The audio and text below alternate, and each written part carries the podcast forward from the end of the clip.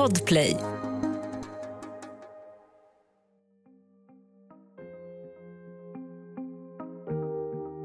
Människor som med plakat i händerna samlas för att visa sin avsky mot nazism. Det ger normalt inga stora rubriker. Men demonstrationen i Kärrtorp 2013 är någonting helt annat. För den slutar i kaos och våld när nazister och vänsterextremister drabbar samman.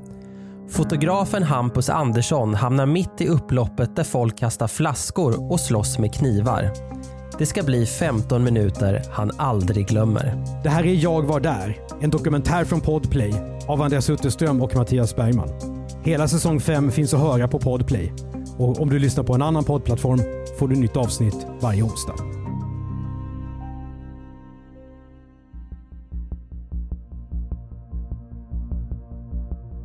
Okej Hampus, vad har du på, på datorn här då? Då ska vi se. Men 747 bilder har jag från 15 december 2013. Ja, det är rätt mycket folk här i Kärrtorps centrum. De håller på att råda upp lite. Sådana här demonstrationer så sker ju inte så mycket eh, oftast. Det är ju folk med lite skyltar. Eh, inga nazister i våra kvarter. Det är någon liten skylt utanför ICA-butiken här. Och, zoomar man in här så kan man ju se då att det kommer ett gäng svartklädda människor, svarta. Eh, någon typ av makeshift eh, sköldar de har här. Hampus Andersson, frilansfotograf. 2013 är han 26 år gammal. Jag var väl en eh, sån aspirerande bildjournalist kan man säga. Så du är en fotograf som vill jobba med, med reportage, inte, inte reklam? Nej, precis. Och, och det var jag ganska säker på redan då. Men eh, eftersom jag försökte då hitta min egen väg så att säga, så började jag ta mig ut och fota demonstrationer. Hans första fototillslag blir en 30 november-demonstration där nazister hedrar minnet av Karl XII. Efteråt hör Hampus av sig till tidningen Expo som granskar extremhögern. Det blir början på ett samarbete där han i princip jobbar gratis. Hampus gillar det tidningen gör, men det är också en chans att få in en fot i branschen. Men Expo bevakar ju högerextrema rörelser i Sverige. Det innebär ju att de som det tas bilder på inte är jätteförtjusta i att bli plåtade. Eh, var det någonting som du tänkte på att det här kan bli eh, knivigt, kanske direkt farligt ute på fältet? Ja, så är det ju förstås. Jag såg det nog mer som ett, eh, något jag fick leva med. Den här typen av grupper var lite underbevakade också. Eh, så har ju inte jag något intresse av att i onödan försöka visa dem i dåliga dagar, för jag tycker att de lyckas göra det så bra själv. Jag behöver inte ta en ful, alltså narra dem på något sånt vis. Utan jag vill bara försöka förmedla en så sann bild som möjligt. Men om du ska vara helt ärlig, gick du också igång på spänningsmomentet som det innebär att vara i sådana här miljöer istället för att plåta hundvalpar och bröllopsfoton? Ja, få vara nära och se när sådana här saker händer, när två grupper som ogillar varandra eh, hamnar i konflikt är ju självklart intressant för att vara där och se, tycker jag. Det blir ju lite av en sport att lyckas skildra en konflikt på bästa sätt, för det är ju inte helt lätt. Man kan ta bilder som, eh, som visar våld, men det kanske liksom var det kanske bara var en spark den dagen. Då får man väl försöka förmedla vad som hände den dagen i en bild och inte bara då att någon fick ett slag sådär. där. Det handlar fortfarande om att berätta en historia och inte bara titta på. Då kan vi fota boxning eller något sånt kanske. MMA. Söndagen den 15 december 2013 arrangeras en demonstration i Kärrtorps centrum i Stockholms södra delar mot nazister. Sådana demonstrationer förekommer regelbundet, men oftast händer ingenting. Hampus funderar på om det ens är värt att åka dit. Den här demonstrationen var jag väl inte extremt sugen på egentligen att åka dit liksom på en söndag. Jag hade ett, jag hade ett heltidsjobb som däckbytare då, vilket ju var känns lite som liksom Flashdance. Stå där med svetsalågan och sen på helgerna var det liksom ut och, och fota. Så jag var ganska trött och, och sliten. Eh, Det året var jag på väldigt många sådana saker och det här var väl kanske en av tio av sådana här typer av motdemonstrationer där det faktiskt hände något intressant. Arrangör är gruppen Linje 17 mot rasism. Orsaken? Det har klottrats hakkors och spritts rasistpropaganda kring det lilla förortscentrumet. Hampus bestämmer sig för att trots allt ta tunnelbanan ut till Kärrtorp. Jag hade nog inte särskilt höga förväntningar. Jag, jag tänkte nog att det var ännu en eh, demonstration. Jag eh, tyckte väl att det var bra att någon visade sådär sa någonting när nazister visar närvaro. Och, eh, jag kan ju förstå att när de har varit aktiva kring skolan och folk har sina barn och sådär, att folk blir arga. Men eh, redan då var jag ganska tydlig med att, att jag själv eh, inte liksom beblanda mig med frågan på det sättet. Jag agerar som en journalist och skulle aldrig stå själv och ja, hålla en skylt eller sådär. Ja, jag hade nog två kameror faktiskt. Eh, och en sån 1635 vidvinkel. Det tyckte jag var väl det, var väl det fräckaste då. Eh, så mycket vidvinkel som möjligt tyckte jag var coolt i början på min karriär. Gamla Canon var inte supersnabba egentligen överlag heller, men eh, det fick bli uh, vidvinkel. Och det var väl uh, kanske bra, för det gjorde ju ändå att jag hoppade in i, i smeten så att säga. 5-10 minuter före klockan 12 är han där. Ett par hundra personer är på plats. Det är fler än han trott. Det var ju inte något kul väder. Några grader vill jag minnas att det var och sen då lunchtid en decembersöndag och det bara är grått och liksom blött på backen och lite grusigt på det här eh, torget. Och och vad möter dig när du, när du kommer dit? Du sa att det är ganska mycket folk. Ja, det var hyfsat mycket folk. Eh, människor som är på och roddade upp lite där och några som spelar lite musik. Och jag började väl småfota lite sådär som vanligt. Och, eh, det var väl lite dels för att hålla igång och inte bara stå och frysa men också få lite koll på läget sådär känna in lite situationen. Och det finns någon slags scen där folk håller tal? Och så. Ja, är, är, är den mitt på torget? Eller vad står det? Nej, det var närmare den här ICA-butiken där. Mm. Uh, och de som är där, hur skulle du beskriva dem när det gäller liksom ålder och sådär? Ja, det var väldigt blandat. Lite äldre, några sådär som jag brukade se. Jag var ju på alla möjliga demonstrationer på liksom Mynttorget och inne i stan. Då var det ju någon kvinna som alltid var där med sin rollator med eh, skyltar som hon gjorde. Hon var där och ja, lite barnfamiljer. Och... Ser du några poliser där? Ja, men några stycken såg jag nog, men jag, hade, jag tänkte inte så mycket på det. Och jag såg ja, någon bil, men jag var in, ja, det var inget jag lade märke till direkt. Sådär. Det går en kvart. Allt är lugnt och familjärt. Ja, det var en kille som höll tal där. Han, var, han hade rätt mycket energi och sådär tror jag. Så det, han, eh, hans röst hördes nog rätt bra över torget. Jag stod rätt nära den här lilla scenen där, där han höll tal. Då, och, eh, men det var något ljud som bröt igenom. Nu vänder allt. Vill minnas att jag tittade bort och såg då rök och ja, ett gäng eh, svartklädda personer för någon sekund kunde jag nog tänka att ja, men det kan ju vara någon vänsterflang som har någon fackla och tycker det är schysst och sådär. Tänkte vad kan det vara för huliganer liksom som är ute så här dags på en söndag lunch? De borde väl ligga och sova i så fall. Och eh, de hade någon sorts sån här megafon som de körde något sirenljud på så det blev ganska konstig ljudbild liksom där på torget. Folk började liksom ropa och skrika lite och vissa försökte ju då i princip fly. Då. Det blev väl eh, klart ganska snabbt då när de kom närmare och började kasta glasflaskor och sådär att eh, det var några som inte höll med den här gruppen som stod på torget och demonstrerade. Detta är Svenska motståndsrörelsen, SMR. En nazistorganisation sprungen ur 90-talets vitt ariskt motstånd. Åren före den här söndagen 2013 har de undan för undan blivit allt synligare. Det här är en av 560 aktiviteter som de genomför detta år enligt Expo. Aktivitet? Ja, det är inte alls lika fredligt som det låter. För nu går 30-40 svartklädda nazister till attack i Kärrtorps centrum. Mitt bland barnfamiljer och pensionärer. Ny säsong av Robinson på TV4 Play. Hetta, storm, hunger. Det har hela tiden varit en kamp.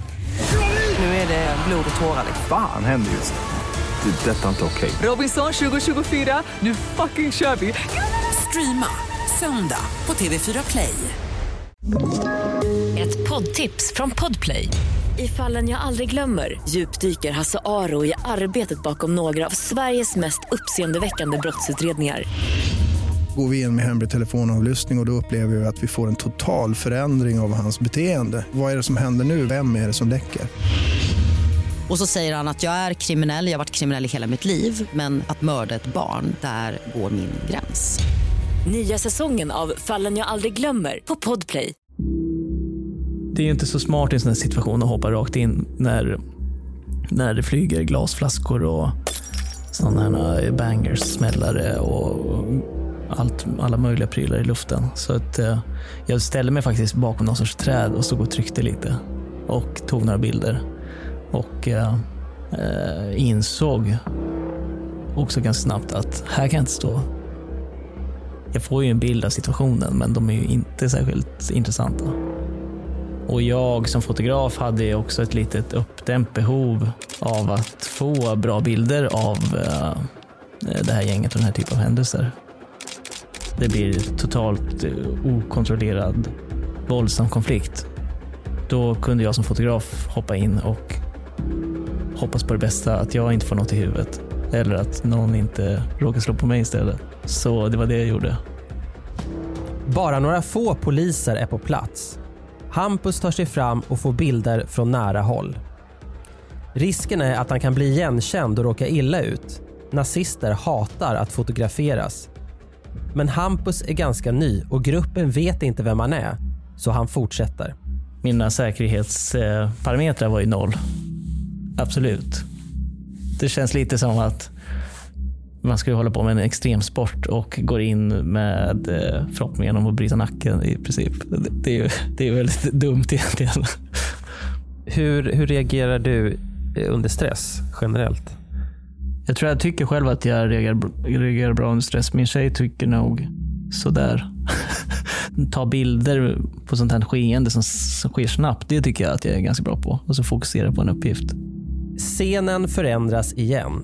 För i gruppen av motdemonstranter finns inte bara helgfirande vanliga medborgare utan också vänsterextremister som nu gör sig redo för strid. Ja, det gick ju ganska snabbt. Jag började stå med ryggen mot demonstrations eh, mot demonstrationen då helt enkelt. Eh, vid något tillfälle så tog jag en bild in mot demonstrationen och då, det var nog ett ögonblick där jag vände mig om och såg att det var rätt mycket, ett gäng människor från eh, vänsterblocket som också tog sig fram då. Det syntes på deras eh, blick att nazisterna inte kommer lyckas att bara mota bort eh, den här demonstrationen från det här torget.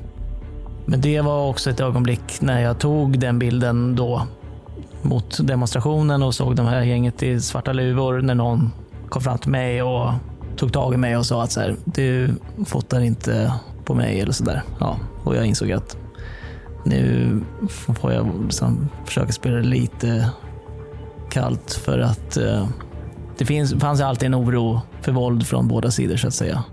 Ett våldskapital är våldskapital. Och det här var någon från vänsterblocket? Alltså. Ja, precis. Men bo- båda grupperna är klädda i svart då? Ja, och det var ju förstås lite speciellt för att uh, Ja, det var det jag tänkte på. Kan du, kan du skilja nazist från vänsteraktivist här? I vissa fall var det ju lite svårt. Det var väl kanske tur då att nazisterna kom från ett helt annan, en helt annan sida av torget. Hade de kommit eh, kanske liksom infiltrerat demonstration, demonstrationen och dykt upp mitt i, då hade det nog varit eh, total panik tror jag.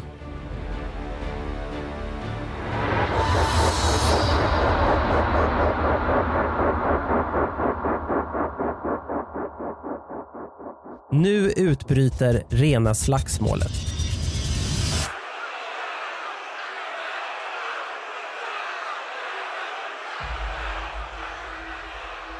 Näve mot näve eh, konflikt helt enkelt. Eh, barnfamiljer och andra liksom flydde och rörde sig längre bak på torget. Eh, det är ett ganska stort torg där så det fanns ju det, blev inte, det fanns ju utrymme för folk att fly bakåt så att säga.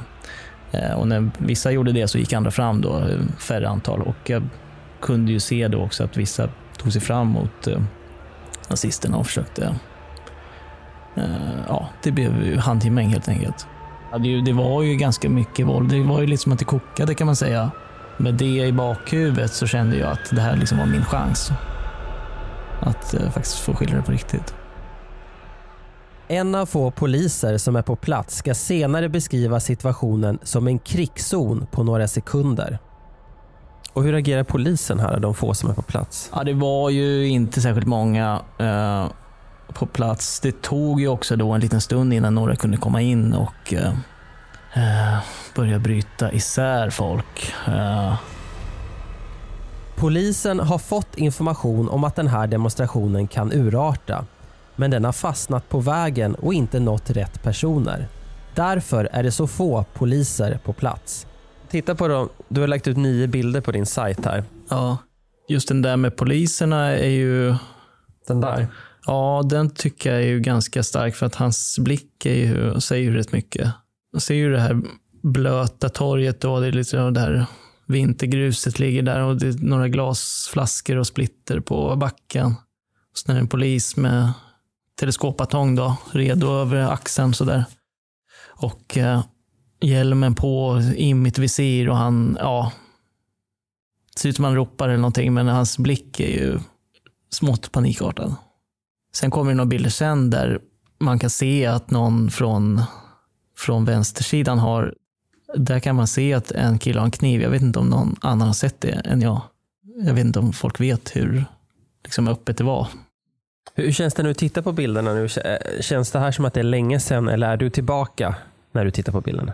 Jag- såg det jag såg. Det dock har jag upplevt när jag tittar på bilderna i efterhand att jag, jag ser nya saker som jag inte har sett tidigare. Till exempel vad då? Eh, Ja, det, det tog faktiskt ett par år, men då började jag se att folk hade knivar och sådär i bilderna. Och det hade jag absolut inte sett först.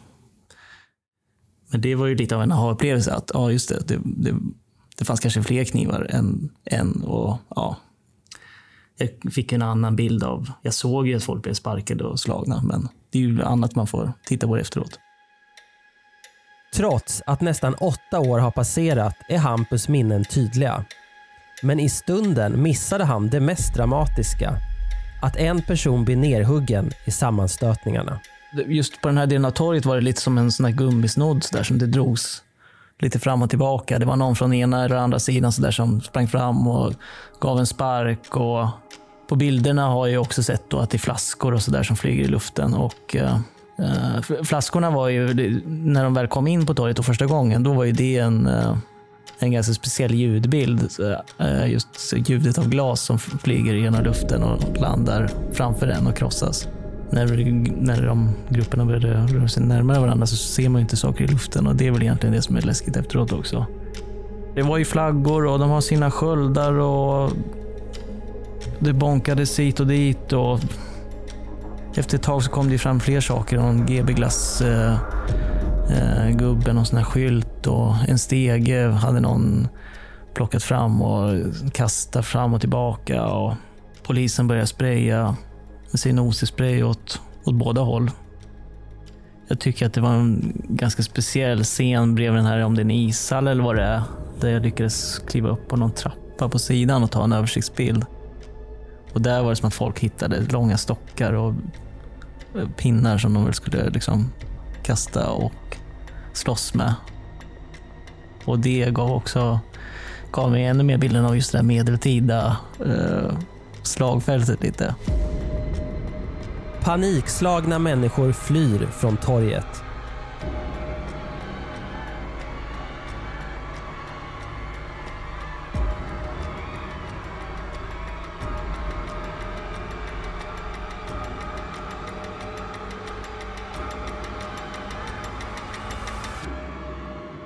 Det känns lite som en sån här kakafoni i, i minnet, men det var nog en jäkla massa liv bara i allmänhet. Mm. Vad jag minns. Är du rädd? Nej, Jag kände nog inte så mycket rädsla då. Faktiskt. Pulsen då? Ja, den var, den var ju hög förstås. Men eh, för mitt eh, lilla ego så var ju chansen att då få hoppa in i en konflikt och, och som fotograf jobba Eh, som jag ville var ju som det bästa läget någonsin. kan ju förstås låta lite dumt eh, när det handlar om att folk eh, slåss och så vidare. Men för att, chansen att få dokumentera en sån här situation var ju perfekt. Och jag visste ju också att det var eh, få eller knappt några andra fotografer där. Så att, eller jag kände ju att det var min uppgift att se till att det blev dokumenterat helt enkelt. Jag insåg ju ganska snabbt att den här typen av situationer är inte särskilt vanliga och eh, de kommer inte kunna göra det här så många gånger heller i närtid för att de flesta kommer mer eller mindre åka dit för någon typ av brott. Eh, Och det, det hinner du tänka redan här alltså? Ja. Mm. Nu är det fullt kaos. Mitt på det här torget så blev det som en liten linje där folk bröt ut på olika ställen och började slåss. Bakom och på sidan och lite här och var så stack det fram någon och liksom med någon pinne och skulle slåss. Eller det kom en glasflaska på ena hållet eller en smällare över huvudet. Och polisen kom in och jag ställde mig bredvid eller bakom ett gäng poliser också. Och så där. Nu samlar sig också de fredliga demonstranterna, de som inte gått dit för att slåss. Vanliga Svensson slår tillbaka. Många ville ju driva tillbaka nazisterna. Eh, folk samlade på sig pinnar och grejer och liksom började slåss och vifta med. Apropå liksom, gammalt slagfält så var ju, gav ju det också en ökad känsla av eh, att det här är någon sorts eh, spontant krig. Det är liksom stenar av olika storlek började flyga hit och dit och nazisterna trycks tillbaka, kom fler poliser. Poliserna som kom hade ju inte heller alla hjälm och sådär, eller reflexväst, så det var ju också ganska okontrollerat. Jag kan ju se på bilderna att någon ensam polis står liksom inne bland nazisterna och med batongen och svingar. Det var ju... Situationen var ju fortfarande inte kontrollerad. Nazisterna trycks tillbaka till en idrottsplats vid skogen i närheten. Vänsterextremisterna jagar efter dem förbi polisens linje för att fortsätta slåss i skogen. Någon större polisstyrka har ännu inte kommit till platsen. Hampus hänger på. Jag försökte vara så nära som möjligt. Och det gick ju att komma nära. Det var väl det som var unikt i den här situationen. Det var väl ingen riktigt som noterade att jag var där och fotade som... som eh, alla hade ju tunnelseende.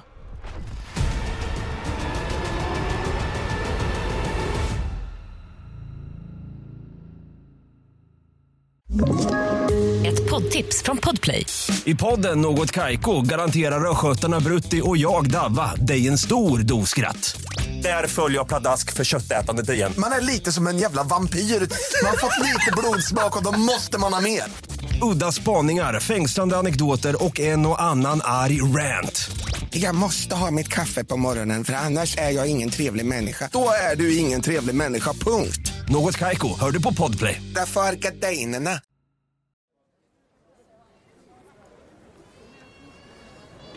Tillbaka till torget. Lika fort som våldsvågen kommit, lika fort har den nu rullat undan. Hampus ser en polis från nationella insatsstyrkan. Det värsta är nu över, men alla som finns i närheten är uppskakade. Det gick ju väldigt, det gick ju väldigt snabbt där. Hela skeendet var jag över på var knappt en 20 minuter tror jag. 15-20 minuter.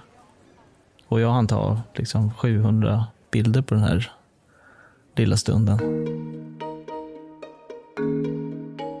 Hampus är, vad han vet, den enda pressfotografen som varit på plats under hela förloppet.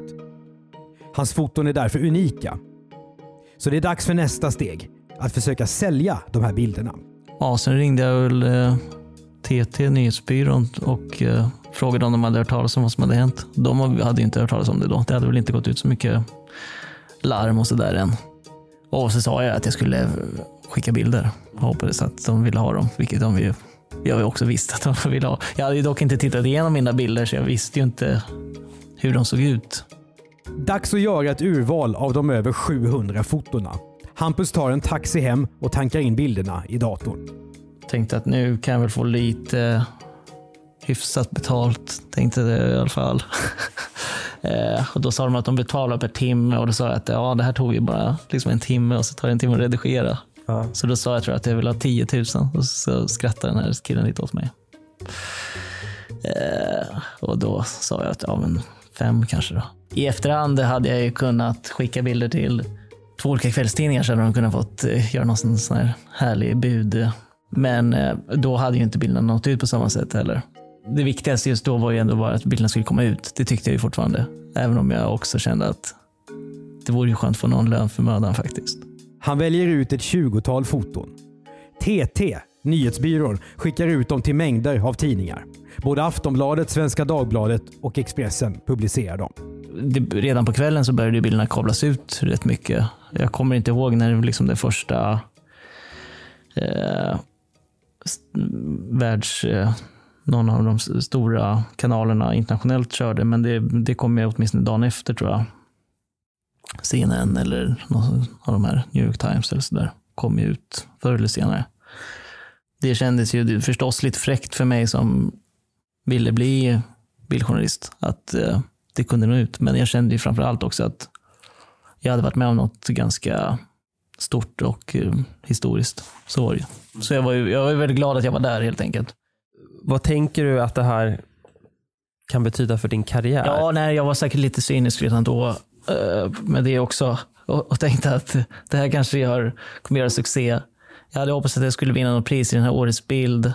Pressfotografernas klubb hade inte så bra medlemshantering så jag hann inte få bli medlem så det var lite för dyrt att skicka in bilder. Jag skickade inte in alla bilder. Eh, Så det var ju lite av en besvikelse för jag kände ändå att det här kanske, det här kommer, kommer väl folk att uppskatta. Och jag fick ju något vik på en lokaltidning efter det här så att eh, jag kom ju in i branschen och började plugga lite sen också. Och jag var ju inte den bästa fotografen då. Nazister har attackerat en fredlig demonstration mitt bland vanliga söndagsfirare. Men den nazistiska webbtidningen Nordfronts verklighetsbeskrivning är en annan. Där kallas det hela en konfrontation med svensk hatare. Men ditt namn står ju på de här bilderna. Mm. Tänker du att det här kan göra att du råkar ut för någon slags repressalier av folk som inte gillar att du har tagit bilder på dem? Ja, det är nog mycket möjligt. Och det är inte så kul. Jag, får, jag, höll, jag har ju hållit på efteråt med den här typen av grupper också. Och det har ju varit en del. Eh, när jag höll på med det som mest så var det ju en, en lite överhängande sån paranoia. Eh, började kanske cykla lite mer istället för att åka tunnelbana. Eh, och, och sånt där. Poliser som var på platsen får också hård kritik.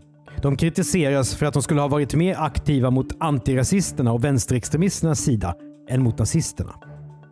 Det har jag ju funderat på efteråt eh, och speciellt när jag kollar på bilderna om liksom, de få som var där, om de, hur mycket de lyckades avbryta eller inte. Och ja, en kille fick ju ändå en kniv i ryggen så att de var ju helt klart för få för att kunna hålla grupperna isär. Bilderna ska jag också se att vissa verkar ha mer eller mindre panik, vilket ju är ju ganska förståeligt. När händelsen i Kärrtorp blir en stor nyhet, delvis tack vare Hampus foton, sprids en chockvåg. Inte minst på sociala medier. För det är en ny generation nazister, många under 20 år gamla, som har gripits. Mina bilder har ju, det är ju inte alla som har älskat dem. Vissa tycker väl att jag gjorde ett jättebra jobb, men det finns ju vänstermänniskor som också tyckte att det var jättedumt. Den här artikeln på Vice visade ju en del folk från vänsterrörelser och många var arga för det. Vilket jag tycker att är man ute och står för sin sak så får man ju vara beredd att synas. Nu kommer det rättsliga efterspelet, både mot nazisterna och vänsterextremisterna. Att eh, liksom ett 30-tal snubbar kommer in och kastar glasflaskor och attackerar människor är ju, och med någon typ av eh, ideologisk tanke bakom det, är ju, det är ju väldigt förkastligt. Så absolut, man kan ju vara glad att de många blev, eh, i alla fall eh, på något vis åkte dit för det här. Till slut dömer hovrätten en vänsteraktivist till fem och ett halvt års fängelse för dråpförsök. Det är mannen som knivhögg en nazist. Sju nazister döms för våldsamt upplopp. Man ska inte stämpla dem som ett gäng som inte vet vad de håller på med. De tillhör Skandinaviens mest radikala nynazister.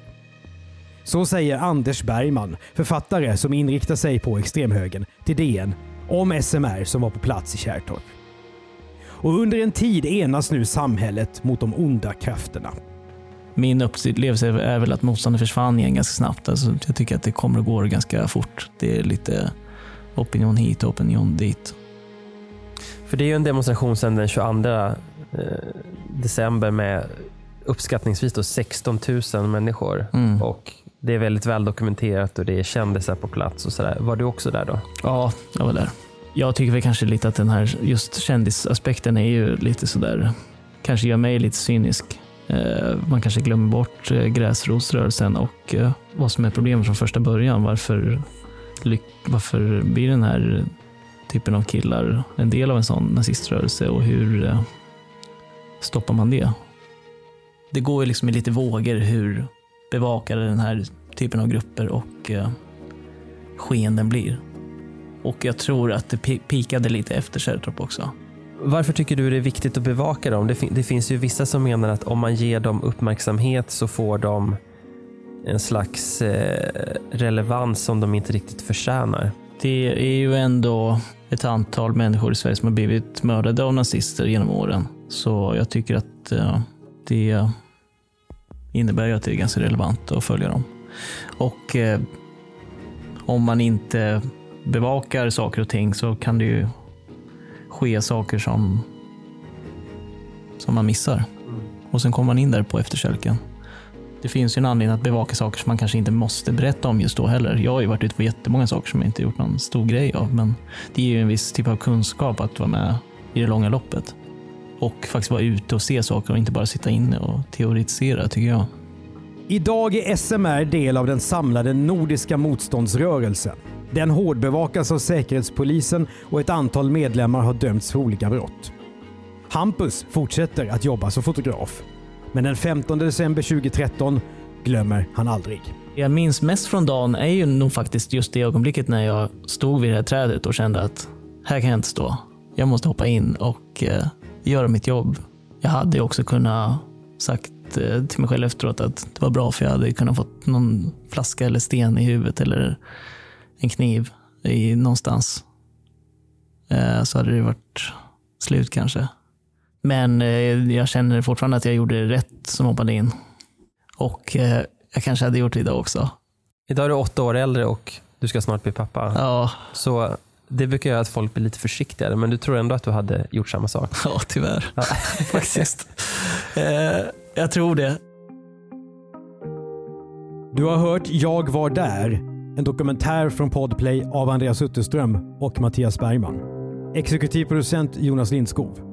Du kan kontakta oss på mail jagvardar.bplus.se. Det är B plus med bokstäver. För Podplay producerar vi även podden Misslyckade brott. Vi driver också specialistbyrån för innehåll Commercial Content och arbetar bland annat med medieträning. Googla medieträning 2.0 så får du se. De tio avsnitten i säsong 5 av Jag var där finns ute på Podplay. Du som lyssnar på någon annan poddplattform får ett nytt avsnitt varje onsdag.